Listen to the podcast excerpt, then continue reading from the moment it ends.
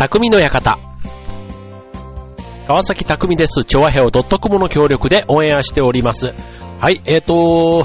今週末はね、えっ、ー、と、スキーに行くんですね。またこれ、あの、毎年、本当にこのラジオをもう今何年 ?5 年、6年させていただいてて、いつもこの時期になったら、定番のネタのように言っている、えっ、ー、と、僕が大阪の時に一緒に行っていたスキー仲間と、えー、未だに長野でね、えー、白馬スキー場で合流してっていう、そういう企画なんですけども、それが今週末なんですね。はい。なので、まあ今となってはというか、ね、僕が最初就職でこっちに上京してきてからずっと二十何年続いているというね、まあ、ありがたいっちゃありがたいですよね。まあ本当にもう、そっからメンバーが増えることもなく減りもしないっていうね、何なんでしょう？そんなにね、別にあの、なんかこう閉鎖的とか、ね、あの、友達付き合いが悪い、人見知りとか、そういうわけでもないんですけども、まあ、なんかね、あのー、やっぱり、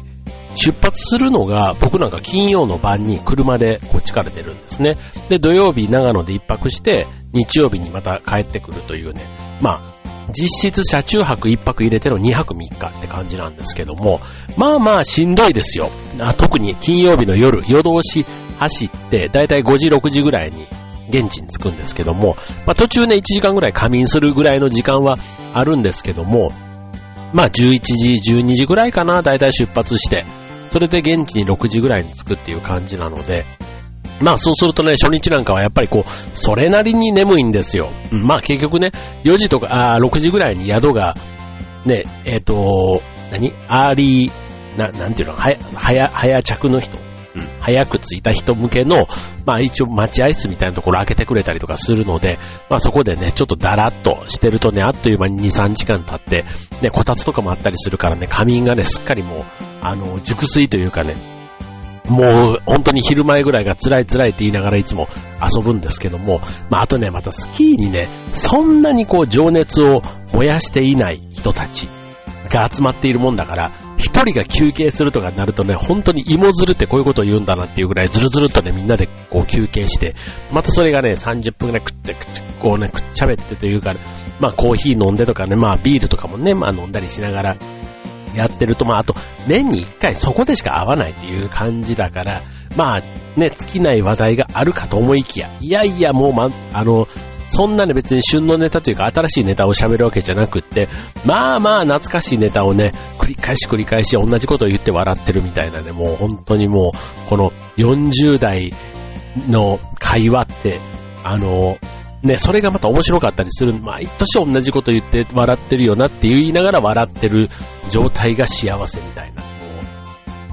ね、このリスナー、番組のリスナーの方はきっとね、そんなあの、感覚がわからない人が聞いているとは思わないので、あるあるっていう感じでね、聞いていただけてるかなとは、あの、つい甘えて思ってしまうところなんですけども、まああの、スキーね、これも本当にあの、まあ家族もね、何回かちっちゃい頃とか、ね、車に一緒で、一緒に乗せて行ったことがあるんですけども、まあ今となっては、我が家では僕だけ、みたいな感じで、あとはね、関西にもともとた人たちも、東京の転勤とかになって、今ではね、まあ3人、4人ぐらいでね、えっ、ー、と、こっちで車に乗っていくので、まあまあまあ、あの、飽きないというか楽しいですよ。昔はね、一人で行くときなんかは、電車で行ってたりね、新幹線と乗り継いで行ってたんで、意外とね、行き帰りが寂しいというか、もうね、まあ、長野なんで、新幹線で行くとね、1時間半ぐらいかな、そんなに遠くない、ないから、まあ近いっちゃ近いんですけども、やっぱりね、一緒にね、行き来一緒にする仲間がいるっていうのはね、またね、それはそれでいいもんで。はい。まあ、なので、まあこれあの、家族はね、いつも、もう公認というか、ね、あの、行ってらっしゃいって言っていつも送り出してくれるのでありがたいなと思うんですけども、まあこれはこれで僕の冬の、まあ自分へのご褒美というかね、まあそういう感じのイベントで、ね、いつも旅行に行きたい、旅行に行けないとかっていうのをね、わーわーわーわー言ってるんですけど、まあ家族にしてみたらね、まあスキーいつも行ってんじゃんとか、まあ確かにそうだなって思うんですけども、ほんとね、行くメンツと行き先が全く同じっていうね、まあなんか、実家に帰るとまでは言わないですけども、実家もね、本当に大阪の実家も、本当正月年に2回しか帰れないこと考えたら、毎年1回帰る長野のペンションって言って、もうこれほぼほぼ実家に近いよなって、ね。実家の自分のね、息子というかね、自分の息子よりもしかしたら帰ってきてんじゃないか、俺たち、みたいな風にね、思ったりするわけですけども。はい。ということで、えー、っと、今日のテーマ、自分へのご褒美でお送りしたいと思います。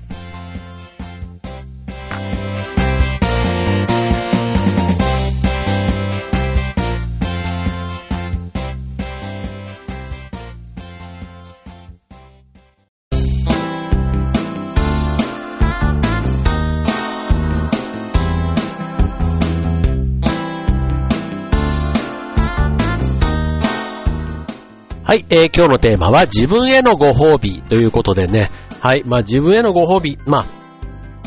女子だとね、結構、こう、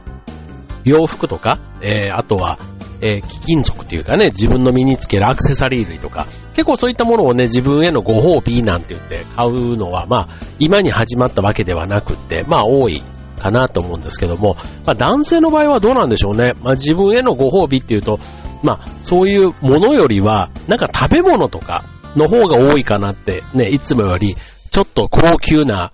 なんか肉を食べるとか、例えばいつも昼間はね、えっ、ー、と、吉牛だったりするけども、今日は、えー、千いくらの定食を食べちゃうぞ、みたいなのはちょっとね、なんか、本当にプチご褒美感というか、うん、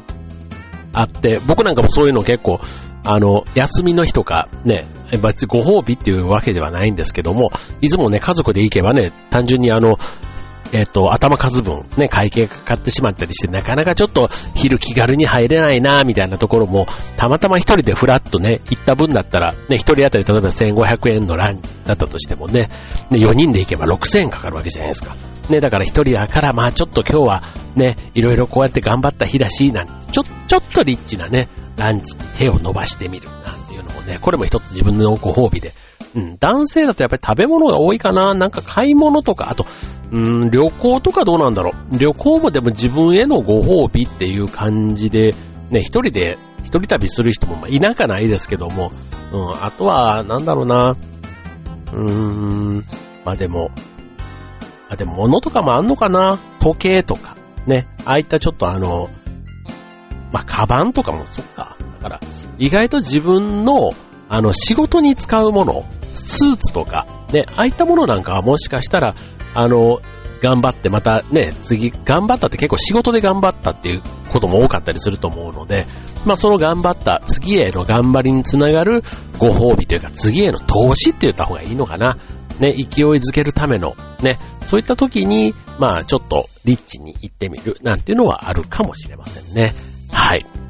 で、えっ、ー、と、今日のテーマ、自分へのご褒美ということなんですが、まあ、あの、なんだろう、ご褒美だからまあ基本的にはね、欲しいとか食べたいとか、あとは、なんか、ね、こう、なんか、こう願望というか欲望というか、まあそういったものをね、叶えてあげると、自分に対してね、叶えてあげると、まあそれが結果ご褒美ということになるのかなと思うんですけども、まああの頑張ってるね、自分をまあ思いっきりこうね、いたわる気持ち、自分で自分を褒めてあげたい。ね、昔マラソンの有森選手が言っていましたけども、ね、まあそんな自分をね、まあ結局自分を好きになって自分を可愛がってあげるっていうのはね、やっぱり別に甘やかすってわけではなくって、うん。まあそれがね、自分の身の丈にあったというか、別に高価なものじゃなくていいんです。ね。自分にとって、ね、その自分へのいたわりにつながるものだったら、まあ自分のことは自分が一番よくわかってるって考えると、ね、それをね、なんかその、頑張った時のね、自分へのご褒美っていうことで与えてあげるといいんじゃないかということですね。意外とこうね、人にあげるっていうね、誕生日とか、いろんなその節目節目で、で、人に物をあげたりするきっかけとかね、あの、ある、人へのプレゼントみたいなのはある、多いと思うんですけども、いざ自分になると、ね、自分は我慢すればいいとかね、そうなっちゃうとね、なかなかその、自分へのご褒美ってこう、一歩踏み出せなくなったりすると思うんですけども、ただね、あの、一個一個、例えばさっきの物を買うでもいいんですけども、あの、自分の、その、頑張った記録？ね、記録をの残す。うん。だから、これは、そういえば、あれをこうやってこうやった時に買ったな、みたいなことを、一つ思い出とともにね、一つ手に入れるなんていうのはね、あの、いいやり方かななんていうふうにも思いますね。はい。で、まああの、まあ、具体的にね、じゃあどんなものがご褒美になるのっていうことですけども、まああとは、例えばダイエットしてね、ダイエットしてなんかいろんなものを我慢していた。だから、で、その結果がね、ちゃんと出た時とかね、なんかそういう時にね、こう思いっきりご褒美であると思いますよね。あとはまあテストでも何でもいいですよ。こう集中して何かをしないとダメで、ね、こう遊びからちょっと遠ざかっていた人なんていうところだったらね、なんかこう思いっきりこう我慢していた。例えばね、美味しい食べ物、ね、寿司でも焼肉でもスイーツでもいいと思います。ね、そういうものを思いっきりね、えー、与える自分にね、すごいエネルギーになると思いますよね、これ。うん。まあ、あのー、普段がね、こう、なんか、どういうことを普段してるかにもよりますけども、特に辛い仕事とか、ね、あとはまあ楽しみを感じないとかね、まああの味気がないとか、ね、そういった中で、もし、こう、もがきながらというか、ね、こう日々いろいろ苦労、工夫しながらやっているんだとすると、そんな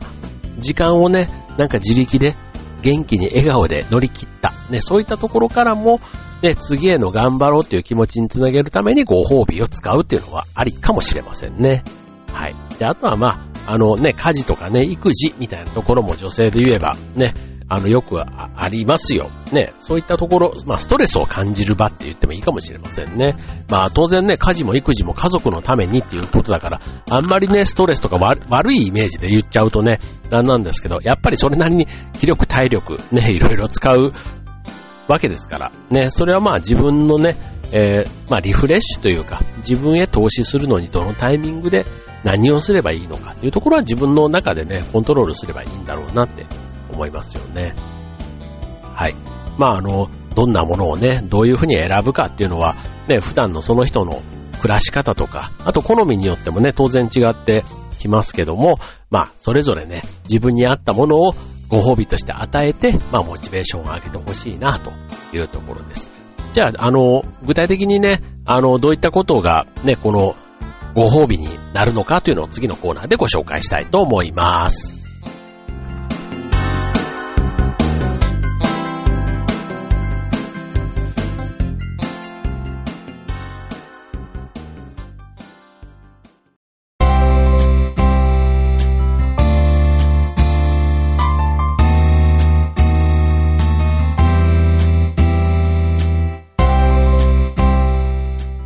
はい、えー、ということで今日は自分へのご褒美ということでね。はい、えーと、じゃあ具体的にどんなものっていうとね、これもう本当にね、みんなどっかしらで心当たりがあるというか、ね、自分へのご褒美って男も女もじゃないですけど男性も女性も、うん、どこかではなんかこう見聞きしたもの、そんなにね、目新しい話ではないと思うんですけども、あ、なるほどなっていう、そういうご褒美の切り口というか、ね、えー、お伝えできたらと思うんですけども、まず一つ目、えー、毎日ちょっとしたものを用意してみるということでね。うん。これはまああの、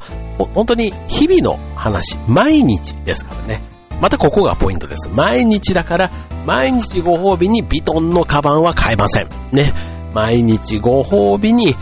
エルメスも、ね、えー、フェラガモも、グッチも、ね、難しい。ね。アイスクリームって言ってもね、ハーゲンダッツだとか、ね、それも毎日って言うとなかなか難しい。だから、ね、そういったあの、ちょっとしたね、環境が特に変わって、毎日が結構いろいろ疲れるって言っても体力的にだけじゃなくて、気疲れも含めて、ね、いろんなそういう、あの、ストレスが溜まりやすい環境にいる人は、毎日、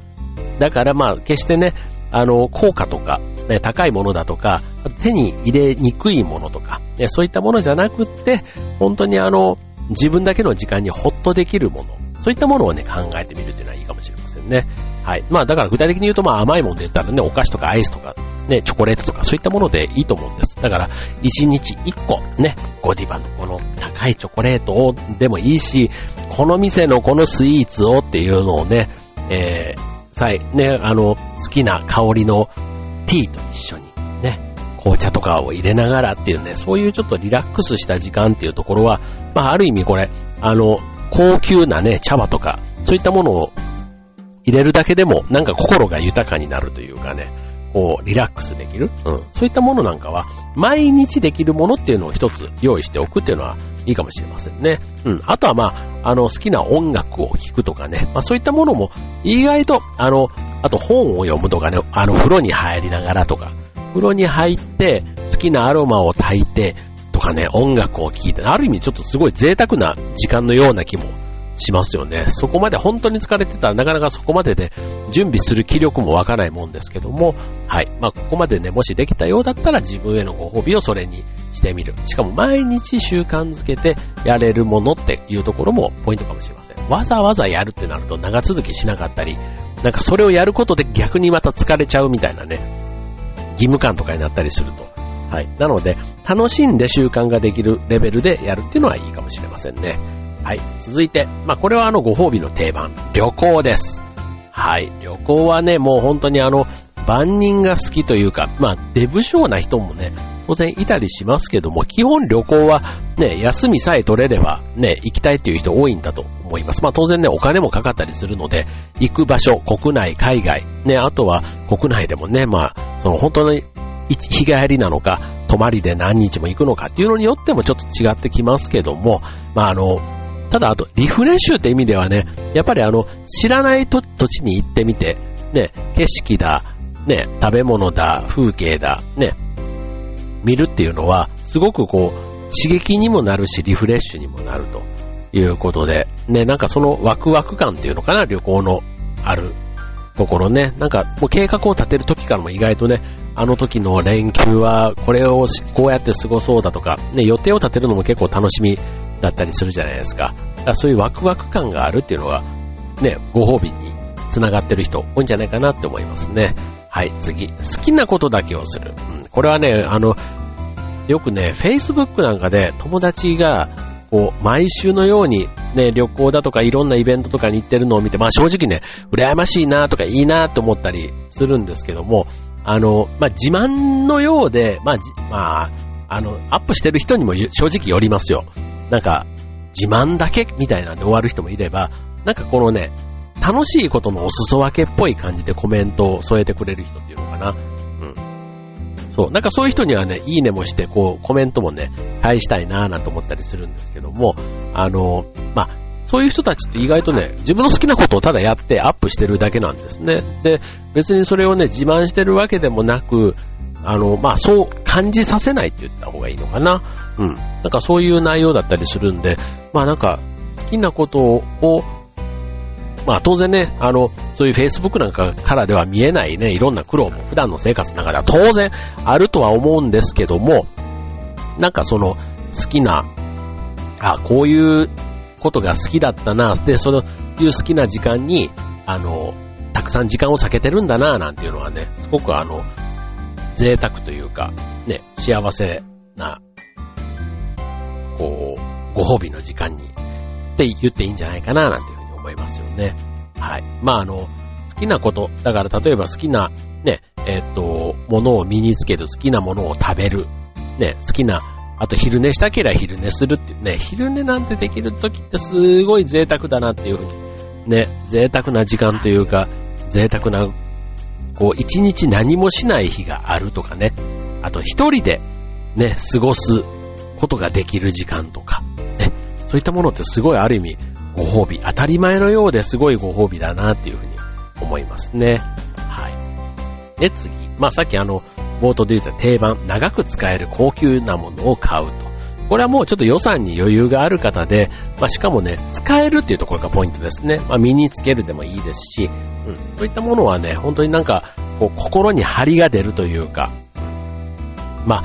これをね、当然あの、あまりね、高級なものだから安いなんとかっていうことでない分、選ぶのにも時間がかかりますけども、まあ、やっぱりこれもさっきの旅行と一緒で、選ぶ過程もワクワクするし、ね、自分手に入れて、ね、その満足感というか、ね、あの、誕生日とかいただくものももちろん嬉しいんですけども、なんかね、自分で自分に投資している感が、なんかね、この、いいっていうのかな、こう、気遣いがないっていうのかな、うん。あの、いただき物だったりするとね、まあそれが多少自分の好みだなんだみたいなところもね、まあ、あの、好みにピタッと合ってるってことは、その人がよっぽど自分のことを分かってるか自分がリクエストしない限りは、なかなかそうはね、ならないかなって思うんですけども、まあ、自分で買うもんだったらね、当然自分のお気に入りを手に入れることができるわけですし、まあ、お金も自分で払ってるわけだから、まあ、ね、あの、見栄とかじゃなくって、ね、本当に自分の気に入ったもの、良い品質のものをね、手に入れて身につける。で、それがね、また褒められれば自分への自信にもつながったりするんじゃないかなって思いますよね。はい。まあ、あとは、えー、っと、あ、これもね、僕の友達が最近アップしてたんですけど、あの、旅館とかホテルみたいな、まあ、さっきのちょっと旅行に近いんですけども、本当にあの、ね、こう40代とかなってくると、まあ子育て世代って言われるとこでなかなかね、世の中のお父さんもね、早々にこう毎週ゴルフに行って何万円使ってますみたいな風にもいかないし、ね、家族で旅行に行けば、さっき言ったように何万円と飛んでいくから、ね、そんなにしょっちゅう行けるもんでもない。で、行くってなったらまあ一泊あたりね、一人どれぐらいかけるかっていうのもね、なので、やっぱりこうね、いわゆる極上ホテルとか、みたいなところに行ってるのは、まあ僕の周りでも結構独身のね、僕ぐらいの年代の人が、すごいね、こう、リッチな旅って言っていいのかな、と、なんですよ。本当にこう、あの、テレビ番組に出てきそうな、シーサイドのもうなんかベランダから目の前が海で、ね、もうベッドルームとリビングとなんとかがセットになったような、ね、旅館になったら部屋には当然露天風呂があってとかもうね、なんかそういった、ちょっと、あのエグゼクティブというか、ね、セレブ的な、そういう人たちが、こう、利用してそうなところに、あ、意外と自分たちの年代の人たちも普通に行くんだなぁなんて思ったりすると、まあ、まさにね、ちょっと憧れのようなところに一歩自分も踏み出してみるっていうのはね、なんかほんと節目の時にはあっていいんじゃないかなって。まあこれがご褒美なのか。例えば結婚してる人だったら結婚何周年とかね、そういった記念の時に、まあ、食事がいいのか、どっか旅行でね、奮発するっていうのも、まあ奮発するっていう言葉はね、よく使いますから、これはでも、ほんとご褒美っていう感覚がありますよね。はい。で、まあ、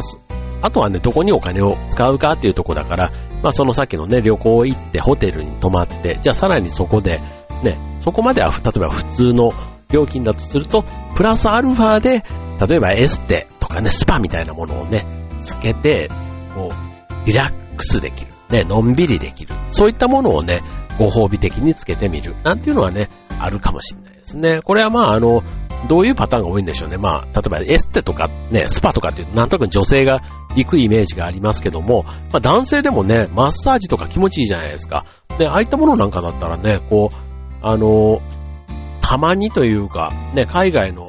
ああいうなんとかスパ、なんだろう、ハワイだったらロミロミとか、ね、こういろんなマッサージって、ツボマッサージとかあったりすると思うんですけども、まあそういったところでね、こうアロマとなんかオイルのね、なんかこうやってしっかりやってる、ああいうのを、まあ値段的には1万円ぐらいね、するかもしれませんけども、ただそれで本当に極上の、もうなんか浮いてるような気分になるって言いますかね、こう体がね、ふわーってね、こうね、ベッドの上と、なって意識がね、遠のいていくらしいんですけども、まあそんな気分ね、まあそれがね、まあ一回やったら癖になってっていうとね、もうできない時間の方が圧倒的に長いわけなので、ちょっとその辺とのバランスがね、すごい大事かと思うんですけども、はい。そういったところなんかもまさにご褒美にふさわしいかなって思いますよね。はい。ということでね、まあ、とにもかくにも、ね、えー、まあ自分を、自分へ、をいたわる、ね、自分へのご褒美イコール自分をいたわるということがポイントになるようです。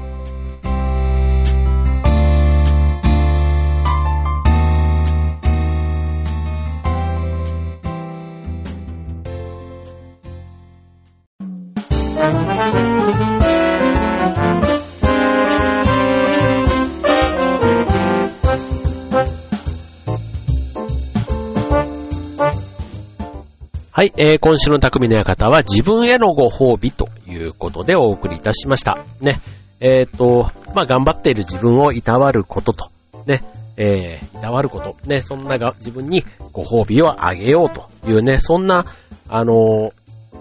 ことなので、まあ、さっき言ったあの、決してお金をと時間をね、かける必要もない。まあ、自分の身の丈に合った、ね、自分好みなものを自分でチョイスして、だから別にね、アイスクリーム1本でもいいと思うんです。ね。コンビニに売っているスイーツでも、ね、いつもだったら手を伸ばさない。ちょっとプラス100円ぐらいね、えー、かかるようなものを一つ買ってみるっていうのもね、それはそれでご褒美だと思いますよね。うん。一駅手前で、な、なんかね、電車賃をけ、まあ浮かせて、ね、えー、歩いたとか、例えば一駅だったから、ね、そうしましたでもいいし、ね、バスで3つぐらいのところを頑張ってバス代を浮かせました。だからそのご褒美にっていうのでもいいと思いますし、うん、なんかそういうご褒美の使い方もあると思いますよね。うん、節約した、ね、節約した分をっていうことで。はい。まあ、あの、僕もじゃあ最近自分へのご褒美って何って言ったらね、意外と、うん、あのー、髭剃りを最近買いましたね。はい。はい。まあ、あの、髭剃り僕、来月3月が誕生日なんで、の時に買いたいなとかって思ってたんですけど、じゃあ何のご褒美だって言われたらね、ちょっと微妙なところはあるんですけども、はい。まあでもね、長く使った。ね、前の髭剃りも相当実は使っててですね、はい。まあここまで大事に使い、ね、尽くしたら、まあ、髭剃りもね、まあ、髭剃り人生というか、ね、もう十分ものとしては全うできただろうと。ね、ものの役目、使命というかね、ということで、まあ、それに対して、まあ、ちゃんとしたものをね、やっぱり買って、あの、長く使おうと思って、で、この間買ったんですけども、やっぱりね、こう、毎日使うもんだからこそ、ね、やっぱりいいものを持っときたいっていうのも、それも一つちょっとご褒美の感覚かななんていうふうにも思うんですけども、はい。なので毎日ね、髭剃った時にもやっぱりこう新しいだけにこう、動き、反りがやっぱりいいんですね。買い替えたのも多分7、8年ぶりかなと思うんですけども、やっぱり7、8年の技術がすごいって言ったら変ですけどね。はい。まあそれがね、やっぱりすごいんですよ、やっぱり。うん。なので、そういう意味で、こう、ご褒美感がね、あの、ぐっと出るというか、うん。まあ、そういうのをね、自分の身の丈にあったっていうところがやっぱりご褒美のポイントになるような気がします。はい。ということでね、まあ、あの、ご褒美。あ、この間バレンタインがあったからね、バレンタインの時なんかね、えっ、ー、と、自分用に買ったチョコなんていうのは結構まさにご褒美感覚があったかもしれませんね。はい。まあ、とにかくね、えっ、ー、と、自分へのご褒美ですから、別に誰に迷惑をかけているわけでもないということで、まあ、結婚してね、こう、なかなかね、いろいろ小遣い事情だとかあったりする人は、お金の上限、ね、特にお金がかかることに関してはね、ちょっといろいろ考えずにはいられないとか考えざるを得ないところだと思いますけども、ね、うまくね、えー、自分へのご褒美を上げながら、ね、モチベーションを上げて、毎日楽しく頑張って、日々を過ごしていただけたらと思います。はい。ということで、今週匠の方はここまで。バイバーイ。